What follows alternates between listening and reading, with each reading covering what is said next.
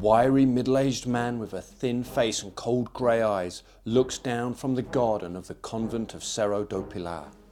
Below him is the wide Douro River, the only bridge across it now a shattered mess, deliberately destroyed by the retreating French. Enemy cavalry patrols can be seen hovering downstream, and blue coated infantry scout the bank close to the sprawling Portuguese city of Oporto. They seem relaxed, unconcerned by the advance of the Redcoats to the suburb of Villanova just opposite them. It's the morning of the 12th of May 1809. The sun has begun to burn off the early morning fog. The man, a British Lieutenant General, pans his telescope to the right. The steep, rocky banks along the east of the city appear to be undefended. If only the General had boats to ferry his men across and take the French under Marshal Soult by surprise. As he lowers his telescope, another man, a colonel, hurries over to him. One boat has been brought up to the crossing place, he whispers in his ear, and it's concealed by the wall of the orchard. The general nearly smiles, but manages to keep his emotions in check. To cross now with limited boats is a risky plan, but if he doesn't act decisively, then his troops could be stuck on the south side of the river for some time. He nods decisively to the colonel. Well, let the men cross. This is a moment that will change the dynamic of the war in the peninsula. Sir Arthur Wellesley, who you'll remember from episodes 1 and 2, the victor of Roliça and Vimeiro, is back in Portugal. His reputation finally recovered after his part in the Convention of Sintra. Hi, guys, and welcome back to the Redcoat History Podcast. It's an exciting episode today, something I've been looking forward to. The man who's probably Britain's greatest ever general is back to grace our story with his brilliance. If you recall, in the first two episodes, Sir Arthur Wellesley led the Redcoats to victory against Junot's army of occupation, smashing them at those decisive battles at Vimeiro and Roliça. He was then immediately superseded by two less capable commanders, Generals Burrard and Dalrymple, who allowed the French to escape and agreed to an armistice that favoured the enemy. It all became very messy, and the three generals were recalled home to face a board of inquiry. If you haven't listened to those earlier episodes, then I would highly recommend doing so. It's worth going back and catch up so you kind of know where we are now with the story. It's also worth listening to last month's episode where Josh Provan and I discussed Sir Arthur Wellesley's, or the Duke of Wellington as he was to become, his early life, his school days and his time in India, where he commanded the British and sepoy troops at the brutal Battle of Assaye. So before we kick off today's short episode, I wanted to tell you how you could help to support the show. I mean, the main thing you can do is to sign up for my mailing list and receive your free ebook all about the Martini Henry rifle. Just visit redcoathistory.com slash newsletter. The book you'll receive is actually a transcript of my interview with the fantastic Rob from the British Muzzleloaders YouTube channel, which if you don't follow, you should.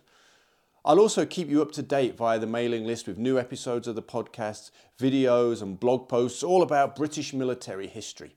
Anyway, guys, that's enough of all that. Let's get cracking with our story for today. Roll up your greatcoat, kiss the Portuguese beauty on your arm goodbye, pick up your weapon, as today we march to glory and battle with our old enemy, the Gauls of Bonaparte's France. After the Battle of Corunna, the death of Sir John Moore, and the embarkation of the British Army in Spain in January 1809, the politicians in Britain and the generals were unsure how to proceed in the peninsula. The big question was could Portugal be defended against the French, or should it now simply be abandoned? When General Moore had been asked this question in November 1808 by Lord Castlereagh, who was Secretary of State for War, he had been adamant that it could not be defended. Sir Arthur Wellesley, on the other hand, had answered the same question this way. He said, I have always been of the opinion that Portugal might be defended, whatever might be the result of the contest in Spain, and that in the meantime measures adopted for the defence of Portugal would be highly useful to the Spaniards in their contest with the French. My notion was that the Portuguese military establishment ought to be revived, and that in addition to those troops His Majesty ought to employ about 20,000 British troops, including about 4,000 cavalry. My opinion was that even if Spain should have been conquered, the French would not be able to overrun Portugal with a smaller force than 100,000 men.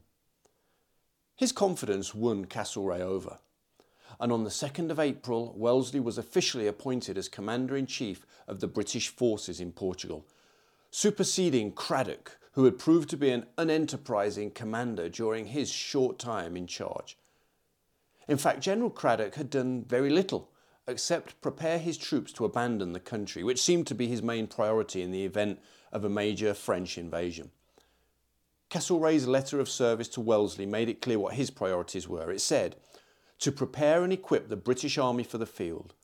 You will in the next place direct your utmost exertions to bringing forward the Portuguese army and rendering it capable of cooperating with His Majesty's troops. The defence of Portugal you will consider as the first and immediate object of your attention. But as the security of Portugal can only be effectively provided for in connection with the defence of the peninsula in the larger sense, His Majesty, from this account, leaves it to your judgment to decide when your army shall be advanced on the frontier of Portugal, how your efforts can best be combined with the Spaniards, as well as the Portuguese troops in support of the common cause. On the 22nd of April 1809, Lieutenant General Sir Arthur Wellesley finally landed back in Lisbon, the city on the Tagus through which tens of thousands of British troops were to arrive over the next few years. It was a place loved and hated in equal measure. One soldier, an officer of the Royal Engineers, described the place like this The streets of Lisbon are generally good, and many of them fine. There are no mean houses, and the greater part are handsome and uniform in height and size. There are but few squares, and those are not remarkable. The streets are not only, even in this burning weather, covered with dry filth and squalid rags, but are lined with naked beggars and disgusting cripples, who bear and often augment their deformities and afflictions to arouse the dormant compassion of the rich. But however laughable, it is really dreadful to walk in these streets by night. For your foot slides about in soft things, and the whizzing overhead and the splash, splash, splash that assails your ears make you expect to be covered with refuse. Sounds quite delightful, doesn't it? Anyway, back to our story. I just thought it'd be an interesting aside to tell you what Lisbon was like at that time. Almost immediately upon arriving, Wellesley grasped the strategic situation and drew up plans for a swift march north to tackle Marshal Soult's Second Corps and expel the French from Portugal once more, before then returning south to confront Victor's Corps. He wrote, I intend to move upon Soult as soon as I can make some arrangement on which I can depend for the defence of the Tagus, to impede or delay Victor's progress in case he should come on while I am absent. Sir Soult, who you'll recall had led the exhausting pursuit of Sir John Moore through northern Spain, had subsequently re-invaded northern Portugal with his battered and overstretched corps. That had been in March, but since reaching the city of Oporto, the French had become bogged down, hemmed in by brutal Portuguese partisans.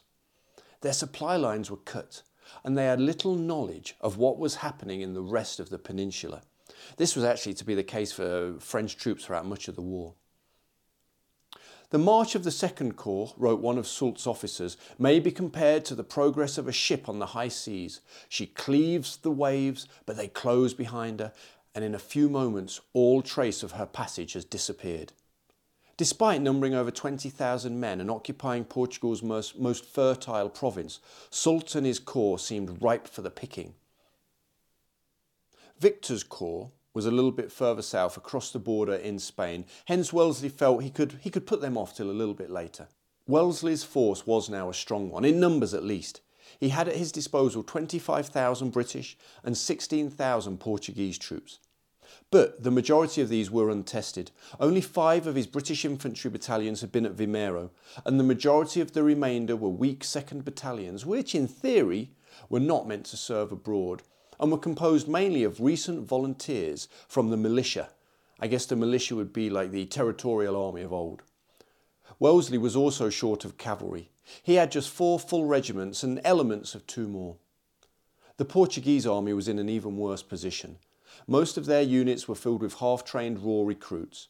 But over the previous six weeks, their new commander in chief, General William Beresford, had begun to train them hard and they were gaining in confidence.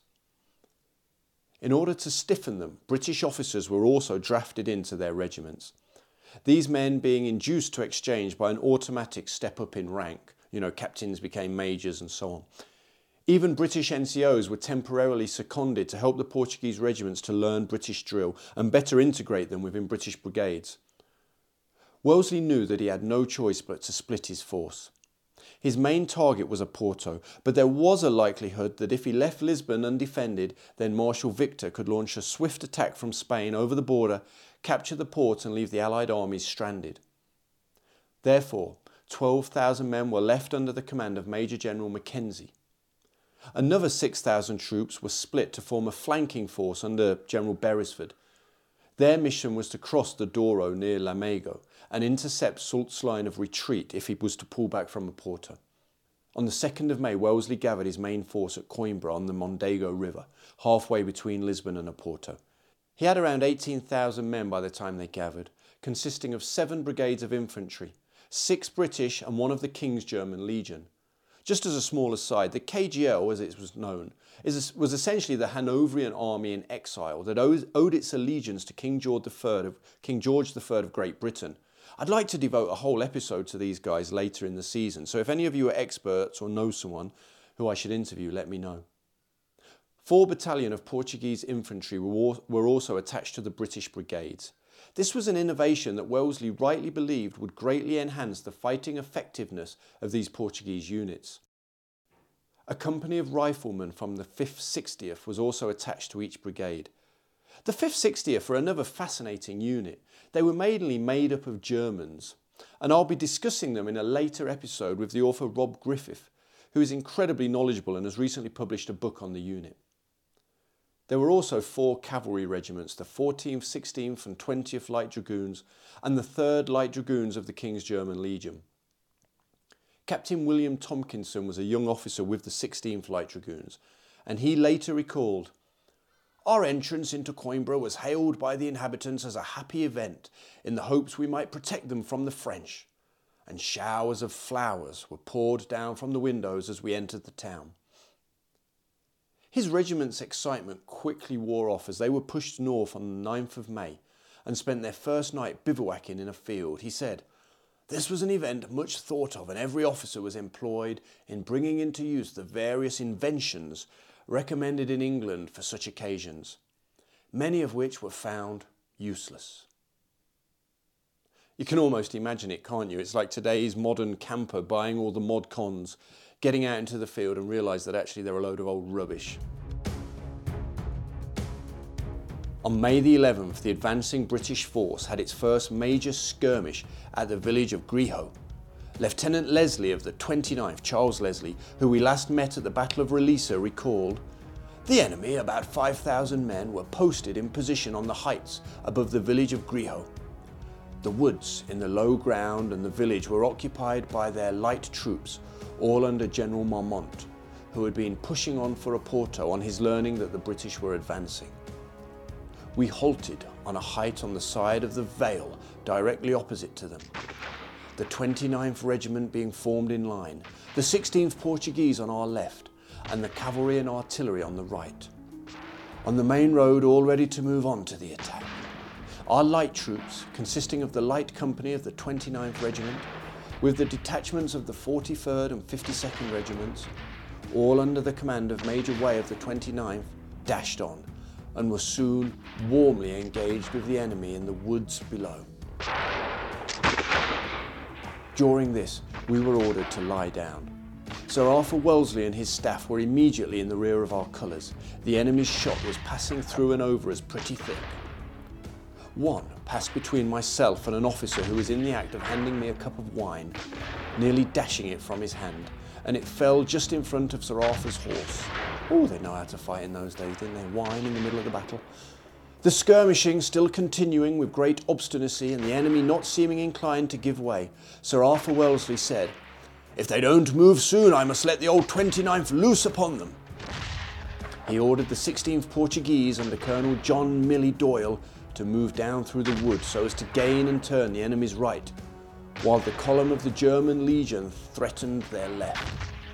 This had the desired effect. The light troops of the King's German Legion then succeeded in turning the left flank of the French line, forcing it to retire. They fell back into a maze of narrow lanes and thick woods. General Charles Stuart, Wellesley's adjutant general and a typical sort of dashing cavalry commander, then ordered the dragoons to attack. It was terrible country for a cavalry charge, but Stuart was a thruster who believed that his units could achieve anything. Tomkinson recounts what happened next. We galloped about 100 yards down the road and then turned in the enclosures to the right through a gateway in a stone wall, sufficiently wide for one horse only. I was nearly off. My horse turned so suddenly. On getting into the enclosure, we rode at a gallop up to the enemy, who, strange to state, ran away. They were scattered all over the field, and I was in the act of firing my pistol at the head of a French infantryman when my arm dropped, without any power on my part to raise it. The next thing I recollect was my horse galloping in an ungovernable manner amongst the body of infantry, with both my hands hanging down, though I do not re- recollect being shot in the left arm. In this state, one of their bayonets was stuck into him, he means his horse, and he fortunately turned short round, and I had, in addition, the good luck to keep my seat on him. He went full gallop to the rear, and on coming to a fence of an enclosure, he selected a low place in it under a vine tree knocked my head into it when I fell off him. Tomkinson survived this debacle of a cavalry charge. They'd been lucky that the French were already in massive disorder and ready to retreat as it was. If the French infantry had made a more determined stand, they could have held their position for much longer and inflicted devastating casualties on the horsemen. The shaken French continued to stream north towards Oporto. During that night, the last of the French troops crossed over the bridge from Villanova and it was then blown up. Soult now believed that his position was completely secure. He was planning to retire, but believed that he would have plenty of time to do so. But Soult had underestimated his opponent, Wellesley. He was determined to cross as quickly as possible. He immediately sent his intelligence officers to scour the riverbanks and see if they could find a way across. Four miles from the city, a scuttled ferry boat was quickly discovered, and local villagers were already busy trying to repair it. Closer to hand was an even more exciting discovery. An intelligence officer, Colonel Waters, who was actually attached to the Portuguese army, had found a local barber who had crossed the river in his small skiff with news that four wine barges had been left unguarded on the northern shore. With the help of the barber and some local villagers, Waters crossed the river, and in a dangerous operation that could have ended in discovery and death, they managed to bring all of the boats safely to the south bank. Wellesley saw his opportunity. It was risky, but the French were clearly complacent and not expecting an immediate attack. He at once ordered Major General John Murray to take two battalions from his King's German Legion Brigade, as well as two squadrons of the 14th Light Dragoons, along the river and to cross on the ferry at Barca de Avintas. Meanwhile, Wellesley hurried down to the riverbank below his headquarters at the convent of Serra do Pilar and told Hill's brigade to cross. There was an abandoned seminary on top of the cliff on the north bank, and if they could get enough men across quickly, then this would give them a defensible foothold. To give the men extra protection, he ordered three batteries, around 18 or 20 guns, to be placed on the south bank by his headquarters, where they could command the vicinity of the seminary and offer a decent level of fire support in the event of a strong French counterattack. I'm going to put maps up on screen on the YouTube version, so if you're listening, you might want to look at the YouTube version to just see the maps. It was around half past ten in the morning when the first boat, packed with an officer and 25 men of the Buffs, 3rd Regiment of Foot, quickly crossed the 500 metre broad river, scrambled up the steep north bank. Out of breath, they piled into the abandoned seminary, closed the gates, and began to fortify it by piling earth behind the walls. Wellesley wasn't a nervous man, but his heart must have been in his mouth as he watched the small boats begin to ferry the men over in small groups. If the French had been vigilant, they could easily have wiped out the British force. But they weren't. Soult himself was still in bed after a late night, and his staff were taking a leisurely breakfast. Eventually, General Foy spotted the redcoats on the river, but it took time for him to organise his men and by the time they were ready to advance it was half past 11 and there were already at least 600 British troops on the north bank in their very defensible position. The first French gun to arrive on the scene was immediately struck with incredibly accurate counter-battery fire from the south bank. A shrapnel shell putting it out of action and killing all of the gunners. The French infantry attacks were then easily repulsed as more and more British regiments began to cross the river. Soon, the open ground in front of the seminary was littered with dead and wounded Frenchmen. Soult, desperate to dislodge the British, then withdrew Reynaud's brigade from the riverbank in the neighbourhood of the Broken Bridge, i.e. sort of the town centre of Oporto, and sent them towards the seminary. But this was a mistake. The moment that the North Bank was left unguarded, the local Portuguese civilians left their homes and began to take their boats across the river to assist the waiting redcoats. I haven't been able to find too many memoirs that cover this crossing, but Sergeant Good of the 3rd Foot Guards later recalled the brigade of guards crossed the Douro from Villanova with General Sherbrooke in boats timely procured and forming on the quay of Oporto, loaded and advanced up the town. But the devil of Gaul would wait for us. They were all out except for some few dead and wounded lying in the streets at the upper end of the city. Indeed, they went away in such a hurry that they left the streets blocked up with artillery, ammunition, wagons, etc. Some of these had broken down and the horses of others had been shot. We pursued the fugitives through the town, but they would not stop for us. However, we should soon have got up to them had we not been ordered to halt so that we could not get one shot at them. The brigade which crossed the river first had a good deal to do, and indeed were the only part of the army, except for the dragoons and the artillery, that were engaged. They killed a vast number of the enemy, and prisoners came in by the dozen. He's talking about Hill's brigade. Although we had marched over 20 miles on a difficult road, yet now we did not feel the want of rest. Indeed, our only anxiety was to push forward. Whilst we remained on the road waiting for orders, we were inspired, if inspiration was necessary, by the passing of the 14th Light Dragoons by us at full speed, all eager for combat and waving in their hands handkerchiefs which had been thrown to them by the females of the town.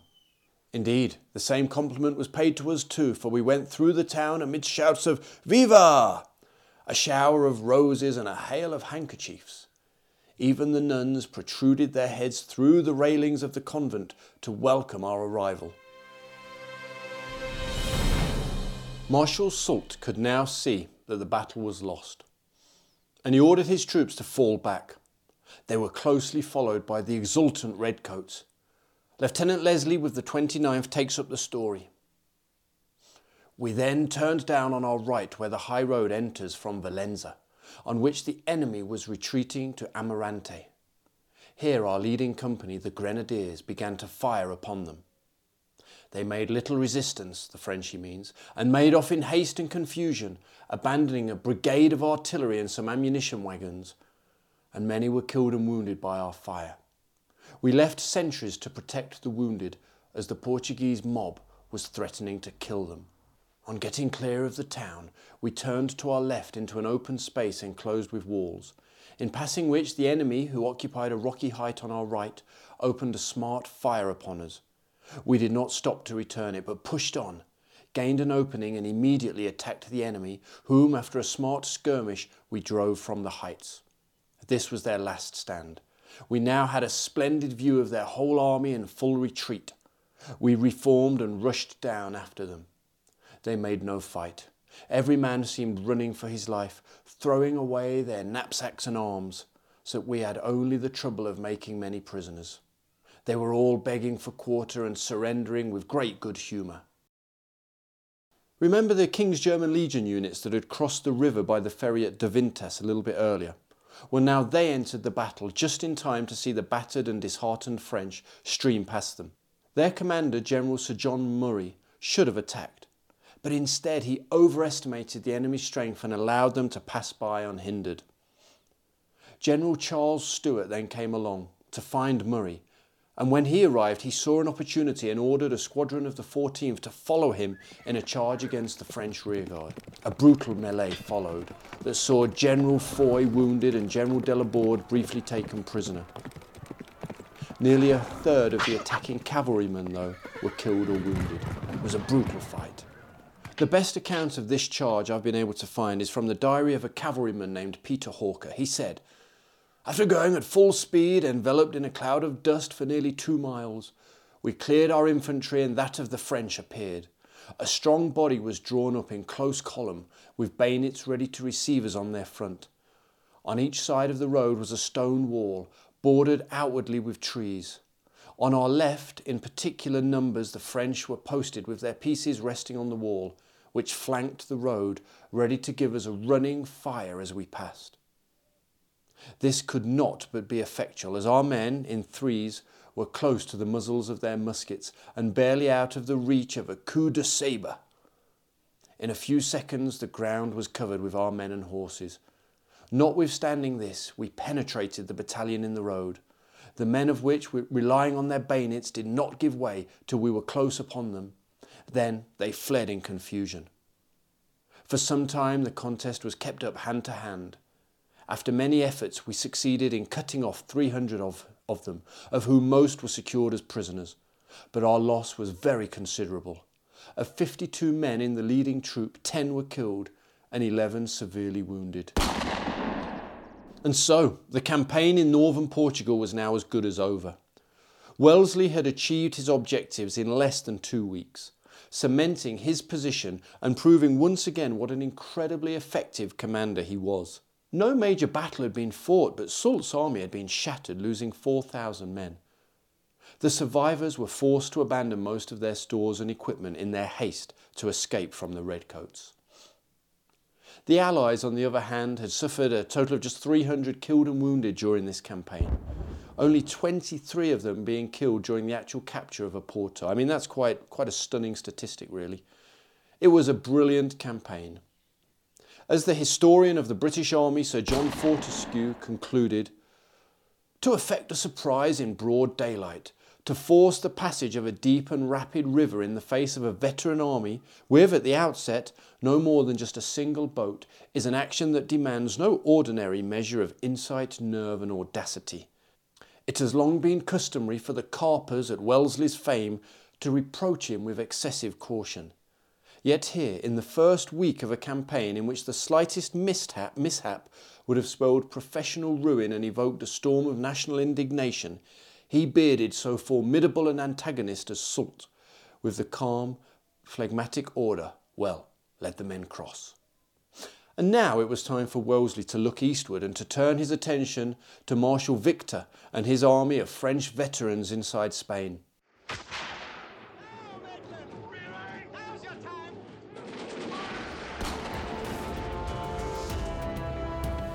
So, guys, I hope you enjoyed that episode. It was a short one today, but important. I'm now busy researching for the Battle of Talavera, a murdering battle. But in the meantime, in next month's episode, I'll be talking about British cavalry in the peninsula with the brilliant Marcus Cribb. He's the manager of Apsley House, Wellington's old residence. He's an expert on all things Wellington and the peninsula. We'll be galloping at everything, so make sure you subscribe. You don't want to miss it. It's a belter.